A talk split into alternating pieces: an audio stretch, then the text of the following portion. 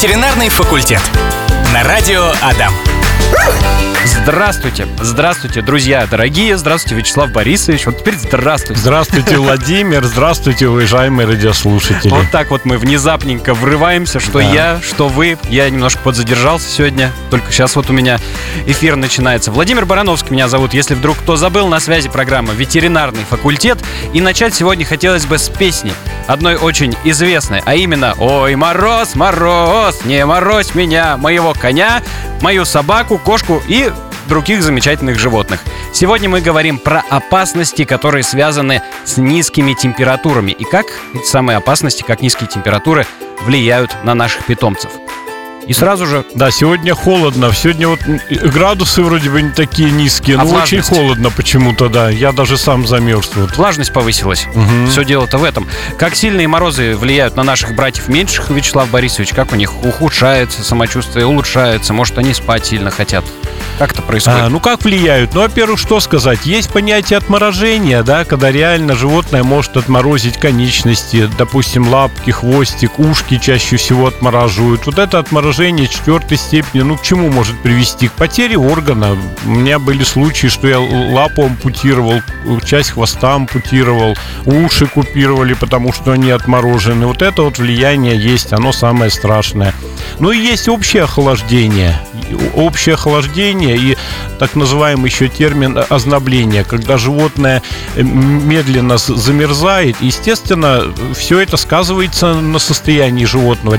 Действительно, когда именно когда замерз уже, об этом мы, наверное, будем говорить, да? Мгм. Если животное замерзло, ну действительно понижаются реакции, ухудшается состояние, животное становится заторможенным, может быть даже какое-то поведение нехарактерное, неадекватное. Вот это вот, да, может быть признаки общего охлаждения. Тут надо срочно принимать меры э, тому, чтобы согреть животное, иначе оно может быть просто погибнуть. Это не шутка.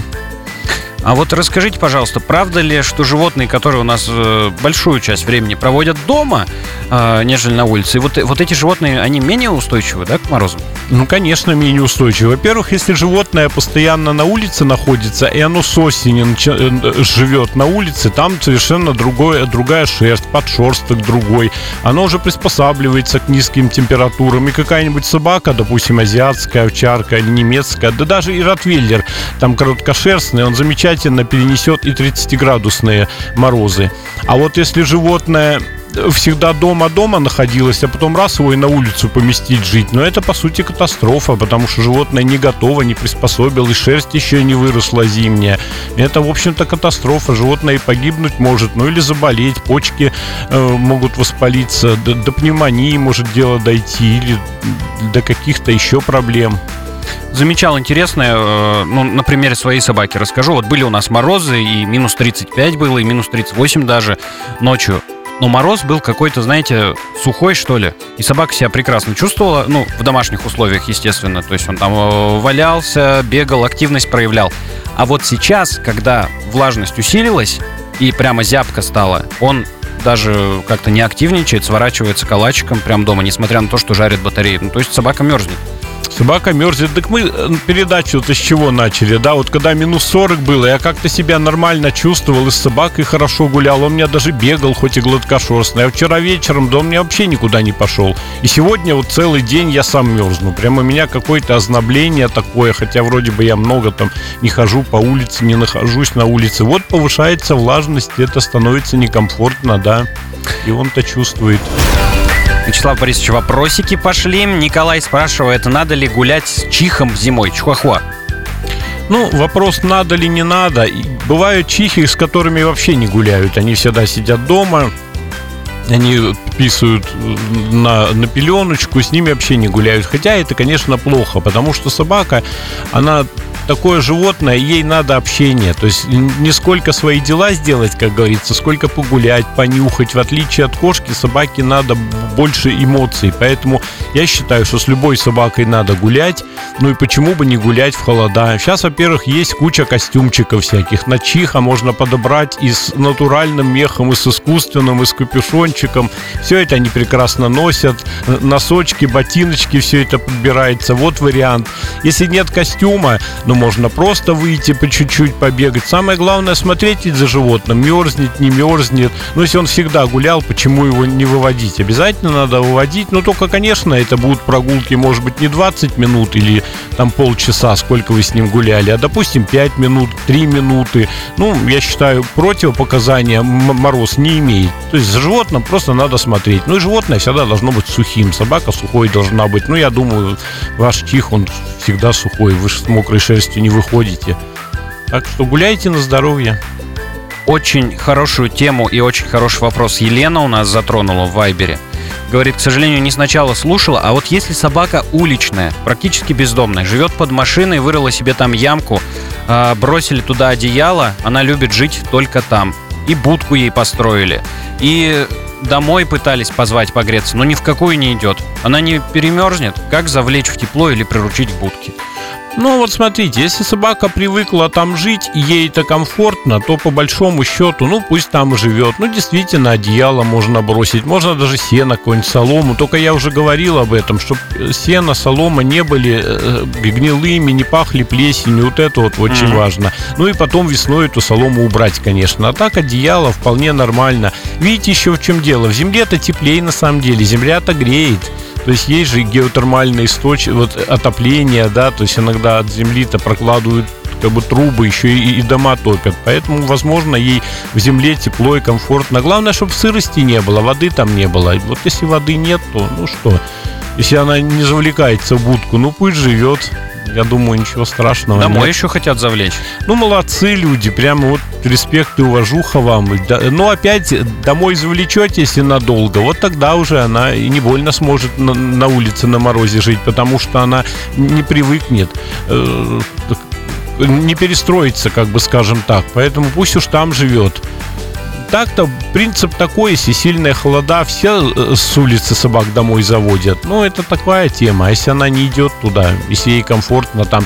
Ведь собаку главное хорошо кормить. Она, скорее всего, такую шерсть имеет густую. Многие собаки вообще будку не идут. Они спят на снегу, да, им ни почем. Потому что их шуба это ведь великолепный теплоизолятор. И они, им там тепло. Вон, смотрите, хаски всякие, да, э, маламуты, да, они минус 50 спят на снегу и ничего им не делается там потому что такая шерсть как наши теплейшие шубы она их защищает. Поэтому, ну, хочет там жить, пусть живет. Кормите получше.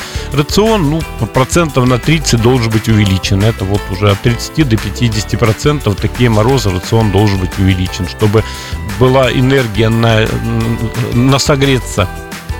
Ну, коли уж у нас Елена затронула эту тему, давайте, Вячеслав Борисович, попробуем разобраться, каково уличным животным живется. Ну, уличным имеется в виду, которые на улице, в вольерах, а есть еще и бездомные. Вот им как в такую погоду? Им-то ведь некуда пойти бездомным. Ну, опять-таки, смотря, нет, они все равно ведь куда-то идут. Некоторые бездомные, они в снегу лежат, и они более-менее себя хорошо чувствуют. Какие-то все-таки бездомные где-то в сарае, подворотни в какие-то заходят, не знаю, под балконы. Ну, живут более-менее. То есть, если собака привыкла там жить, угу. она и будет там жить нормально. Повторяю, главное, чтобы еда была и было сухо. Если она намокнет, не дай бог, вот это уже для нее беда. А так она, по сути, будет жить и жить там. Ну, ну что делать? Она прекрасно чувствует себя. Вот. С кошками сложнее. Кошки так не особо могут греться. Все-таки им тепла надо больше. Поэтому, по большому счету, конечно, какая-нибудь хотя бы или будка должна быть для кошки, или какую-нибудь коробку сделать и, и положить под балконы, скажем, ну, где, где там вот, э, где она живет. А будка-то маленькая, кошка ведь сама себе обогреет это пространство, уже ей намного теплее будет. Даже обычная картонная э, коробочка какая-нибудь, она серьезно спасет ее. Да, бывают животные обмораживаются, сильно обмораживают, но это в основном влажность, ветер. Вот ветер тоже страшен как бы. А если животное может скрыться от ветра, ну, живут по большому счету не, не больно страдают. Вот я иногда вижу бездомных, ну я знаю собачек бездомные, так едешь, минус 15, она лежит на снегу, хоть бы что ей. Ну, потому что она привыкла. Вячеслав Борисович, вопрос от Юлии. Э, ВКонтакте написала «Здравствуйте, любимая передача. Такой вопрос. У кота породы рэгдолл бывает рвота сразу после того, как поест. Питается только промышленным кормом, сухим и влажным. Какие у этого могут быть причины? Кот крупный, весит около 7 килограмм, возраст 5 лет. Ну, тут, конечно, надо разбираться. Может быть и гастрит, кота может быть и такое. Может быть панкреатит даже. Но если постоянная рвота один раз в день, панкреатит, наверное, вряд ли, а гастрит может быть. Может быть переедает. Возможно, даете сильно большую дозу, как бы вот дали, там несколько ложек насыпали, полстакана насыпали, он съел, а корм-то разбухает потом в желудке, mm-hmm. все, он переполняется. Естественная рвота для них это практически физиология. Может, с этим связано. Кошка должна есть в сутки примерно, может быть, раз 10 подходить, а то и 20 подходить э, к миске и по чуть-чуть есть. Если он съедает суточную дозу сразу, ну вот это вот плохо. Тут вариантов очень много. Да, действительно, на сухие корма иногда э, рвота бывает, но она и на обычную пищу бывает. Связано, повторяю, с тем, что съел один объем, а в желудке он в два раза, в три раза больше стал по объему корм. Естественно, переполнение он вырвет. Поэтому если кот себя чувствует хорошо играет, то есть состояние его нормальное, попробуйте посмотреть вот по дозам. Делите на много, как бы. Суточную дозу обязательно надо вымерять. Ну, как я всегда рекомендую с кошками. Вот есть, допустим, суточная доза. Как правило, это столовая ложка на килограмм веса. Ну, вам получается, ну, пусть 6-7 столовых ложек в сутки. Ну, смотря какой корм, тут очень относительно mm-hmm. все. И вот эти вот 7 столовых ложек постарайтесь э, э, разделить. То есть, если постоянно нет возможности давать, ну мы же все работаем, да, поэтому утром там одну-две ложки, в обед, вечером перед сном попозже. Вот делите эту дозу, возможно, все у вас пройдет. А если нет, ну, может, к гастроэнтерологу все-таки надо обратиться. Так, э, ну и вы начали про породы говорить. Э, хотелось бы еще узнать, вот помимо хаски, кого вы там еще назвали, э, какие породы созданы буквально вот для суровых зимних условий? Такие созданы. Ну, все северные собаки, они в принципе созданы. Хаски, маламуты, что там еще, лайки, по большому счету, западносибирские, да, они прекрасно живут. А самоеды? Без проблем. Самоеды, вот, да. Кого еще можно вспомнить? Кав... Ну, все северные Кавказцы? собаки, все, все северные, да. Кавказцы, если он живет э, с, постоянно на улице, да ему минус 30, он будет на снегу спать ни почем. там, там сколько шерсти Там такая шуба, да, ее даже вот у кавказца иногда пытаешься э, э, раздвинуть шерсть, чтобы посмотреть кожу, допустим, или руку сунуть в шерсть, так это невозможно сделать, потому что там очень шуба такая. Кавказцы, они тоже, они в горах живут. Или, а там э, днем может быть жарко, а ночью-то опускается до минусовой, они в таких условиях прекрасно живут. Ну, есть вот. и заснеженные горы. Ну, и заснеженные да. горы. Так, конечно, вот овец пасут они. У, у овец какая шерсть, и у них такая же. Азиаты, они прекрасно живут на улице. Даже бывают, знаете, азиаты, они разные. Бывают более пушистые, бывают гладкошерстные. Но все равно у гладкошерстных азиатов у них кожа более толстая. Они приспосабливаются э, к согреванию вот этой кожи. Они прекрасно выживают. Какие еще собаки? Да и все овчарки немецкие, восточноевропейские, они прекрасно живут на улице. Может быть, даже всех я и не вспомню. Ну, немцы-то сторожевые же, отличные. Ну, немцы, собаки, они да. служебные, по сути, собаки, но они прекрасно живут. Да вот я несколько раз уже примеры приводил. У нас был, допустим, на питомнике, я в армии служил, Ротвейлер Вилли uh-huh. такой был Ротвейлер. Он постоянно жил в вольере, но иногда на посты его выставляли. И бывала зима, холодно, да ему ни по чем было. У него такая шерсть была, знаете, что любая овца позавидует. Вот Ротвейлер, пожалуйста. Да многие могут жить. Ветеринарный факультет. Возвращаемся. Мы возвращаемся не только я и Вячеслав Борисович, а еще и Виталий с нами врывается ВКонтакте в комментариях, спрашивает. Здравствуйте, собака Чау-Чау, 11 лет. Живет в вольере. Стоит ли в морозы заводить в дом? И если стоит, то насколько по времени? Слышал, что после того, как согревается в доме, собаке строж... сложно перестроиться э, переносить холод? Спасибо. Ну вот смотрите, если ей 11 лет, если она всегда жила в вольере, если она с осени в вольере начала жить, да вполне нормальные условия. У Чау-Чау очень густой и хороший э, мех, то есть и, и пух хороший, и остевая шерсть хорошая, поэтому там вопросов в принципе и не должно быть. Единственное, что у него должно быть, должна быть хорошая будка, то есть будка с закрытым лазом, чтобы туда ветер не проникал. Если все это есть, да и пусть живет.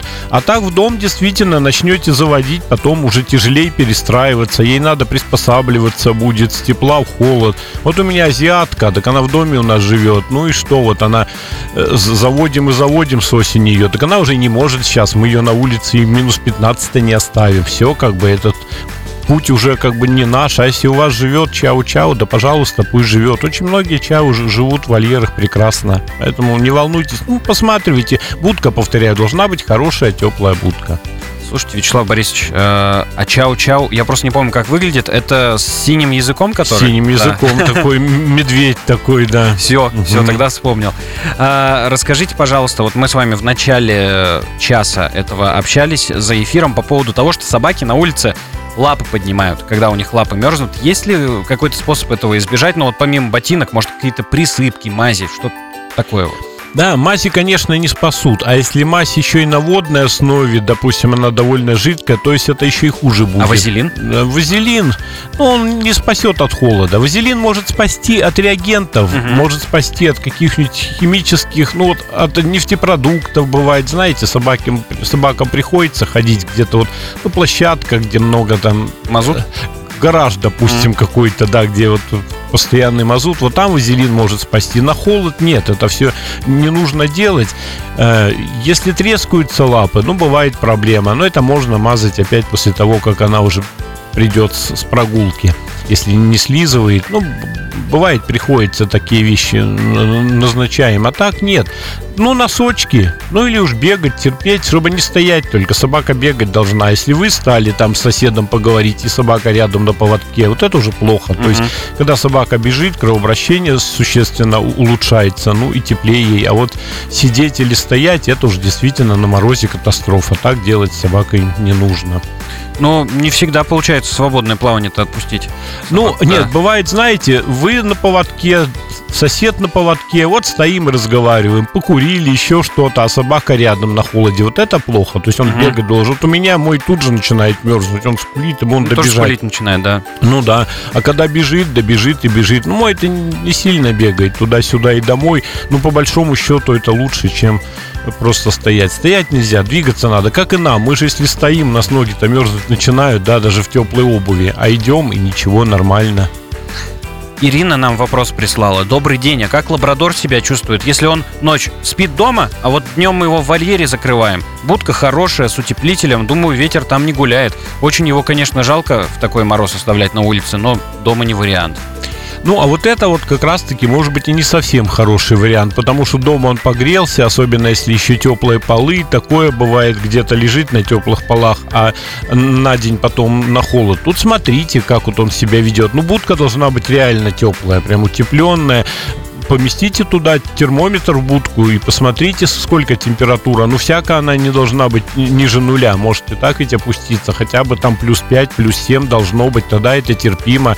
Ну и на шерсть посмотрите вашего лабрадора, насколько она густая. То есть лабрадоры тоже разные бывают. Они это вообще-то шерстяные собаки. Угу. Они вполне могут переносить все это. Ну вот понаблюдайте, как, какой подшерсток у него. Прямо против шерсти проведите и посмотрите, сколько там подшерстка. Если он густой, ну, значит, терпимо. А если подшерстка особо нет, ну, вот тогда смотрите. И по традиции, как только наша программа начинает близиться к своему завершению, нам накидывают вопрос. Вячеслав Борисович, Наталина спрашивает. Здравствуйте, надо ли покупать одежду Джеку Расселу гладкошерстному на зиму? И если да, то со скольки градусов надевать? Живем за городом, гуляем долго, в морозы минут 15-20 минимум, а так час. Ну, Натали, если долго гуляете, Джеку, в принципе, можно одежонку и подобрать. На них вполне можно подобрать. Одежды сейчас очень много и в интернете, и в зоомагазинах. Можете красивую курточку купить, даже сами довольные, как бы такие будете. Поэтому пусть в одежде, если лапы мерзнут, то и какие-то ботиночки. Ну, Джеки, видите, они очень активные собаки. По большому счету они носятся ведь как энерджайзеры, поэтому смотрите по ногам. Ну вот оденете костюм, хуже не будет. Ну а с каких градусов? До с 15 уже можно, в 20 точно, кто-то и в 10 уже одевает. Ну еще плюс чистый будет. Возьмете этот э, костюмчик, встряхнете, и вот и, и Джека мыть не надо. Привет вам прилетает и обнимашки от Насти Князевой. Ой, Настя, Большой огромный, привет. огромный привет, спасибо, конечно, Настя Князева, моя любовь по-доброму. Сколько мы сидели с ней вместе в этой студии. Спасибо, Настенька. Да, э, следующий вопрос у нас от Светланы, большой, поэтому приготовьтесь, конкретный. Здравствуйте, вопрос не по теме. Ну почему же не по теме? Бывает ли у собак что-то похожее на деменцию? У нас собака дворняжка, ей 13 с половиной лет. Осенью стала немного странно себя вести, ест только если сидишь рядом, уходишь, значит еда остается. Иногда во время еды резко срывается куда-то в сторону, как будто что-то слышит. Иногда кажется, что она не очень хорошо чувствует еду, запахи. Весной она у нас тяжело болела, осенью тоже болела, был дерматит. Живет на улице в теплой конуре. Деменция бывает у собак, да, и возраст как раз подходящий, как, как бы то, что вы говорите, действительно, и признаки-то как перечисляете, реально деменция как у людей, так и у собак бывает. Бывает деменция, связанная с какими-то заболеваниями, допустим, атиты, или, не дай бог, опухоль головного мозга. Ну, не похоже на то, что вы описываете. Деменция запросто. Ну что, с этим надо жить, по сути. Ничего там не сделаешь. Больше отвлекайте ее, играйте, может быть, как-то. Старайтесь развивать ее мозг новыми игрушками. Это серьезно. Это как и для людей, чтобы она э, развивалась. Новые игрушки, новые какие-то впечатления. Может быть, если есть такие возможности у вас погулять с ней куда-то, и деменция будет медленнее развиваться. Ну, видимо, этот процесс никуда не денешься. Наталина вам спасибо передает Пожалуйста. за ответ на вопрос. Э, Следующий ВКонтакте пишет Мария. Здравствуйте, живем в своем доме. Кошки у нас не породистые, все время живут на улице, а спят на чердаке, на старых матрасах и одеялах. Едят дома. В такие холода кошки жили дома. Э, Сложно ли им сейчас будет перестроиться, опять э, находиться на улице? Признаков того, что им до этого было плохо на улице, не наблюдали. Ну, если они на улице жили с осени, и пусть живут. Я только не очень понимаю этот вопрос. Вы хотите совсем на улицу их, чтобы они и на чердаке не жили, или все-таки на, на чердаке вы их оставите? Чердак, возможно, теплый, там нет, э, скажем, ветра, нет сквозняков, нормально. Плюс на чердаке можете, вот я говорил, сделать какие-то коробки картонные буквально, туда какие-то лежанки. Она в эту коробку залезет, это как будочка получается. Я, честно, своему псу даже так делаю. Коробку сделал над лежанкой, ему вообще хорошо. То есть кошка коробку свою будет греть. И для нее это большой плюс. И поэтому чердак замечательно. А вот если совсем на улицу хотите, ну тут, может быть, для них уже действительно сложно. Они сложно приспособиться. Вячеслав Борисович, кошек, кстати, есть характерная особенность. Она не только свою коробку может согреть, а вообще любую коробку. Это может даже быть коробка от хлопьев. Она туда может за... залезть в любую коробку, в общем. Нет, кошки любят, Любят коробки, коробки, да. они любят играть с этим, да. Ну, я говорю, вот что-то такое, импровизированная будка, несложно. Вот любой упаковочный ящик, и там ей будет намного теплей. Ну и предлагаю перейти к особенностям рациона э, в холода. Нужно ли больше кормить животных? Безусловно. Ну, я уже сегодня это сказал, да, вскользь. И еще раз повторюсь, в холода процентов на 30, а то и на 50 рацион должен быть увеличен. И увеличен может быть не за счет объема, а то, знаете, суп сварим, там побольше водички, вот вроде бы не 2 литра, а 2,5 получается. Нет, надо более калорийно. Может быть, побольше мяса, жиров каких-то добавить. Ну и, в общем-то, объем пищи должен быть увеличен. Потому что чем греться-то? Ей надо греться, чтобы греться, нужна энергия. Поэтому увеличиваем на 30-50%. И калорийность можно несколько увеличить. Ну, я сказал уже, жиры, мясо, вот что-то еще. Про птицу нам вопрос прилетел. Про домашнюю птицу от Алены. Курицы в курятнике до скольки градусов? Могут находиться, очевидно. Да куры могут находиться, в принципе, и при нуле, и при минус 5 даже там. Это нормально. Но когда уже сильно низкие температуры, минус 10-15, ну, такого в курятнике не будет, в принципе. Мгм. Они могут и лапы отморозить, и отморозить сережки, гребешки. А, в общем-то, ноль это вполне нормально. Единственное, они нестись не будут. Вот в чем вопрос. Потому что если теплый курятник, курица всю зиму нестись будет. Теплый и освещенный, то есть количество света. Ну, лампочку включать дневное время, допустим, до 8 вечера. Куры нестись будут, а в холоде они нестись не будут. А так вполне, если нет ветра, нет влажности, ноль это вполне ре- реальная температура для кур. Ну, наверное, в любом случае человек, когда ну, фермер э, строит курятник, он же проектирует его таким образом, чтобы там было тепло.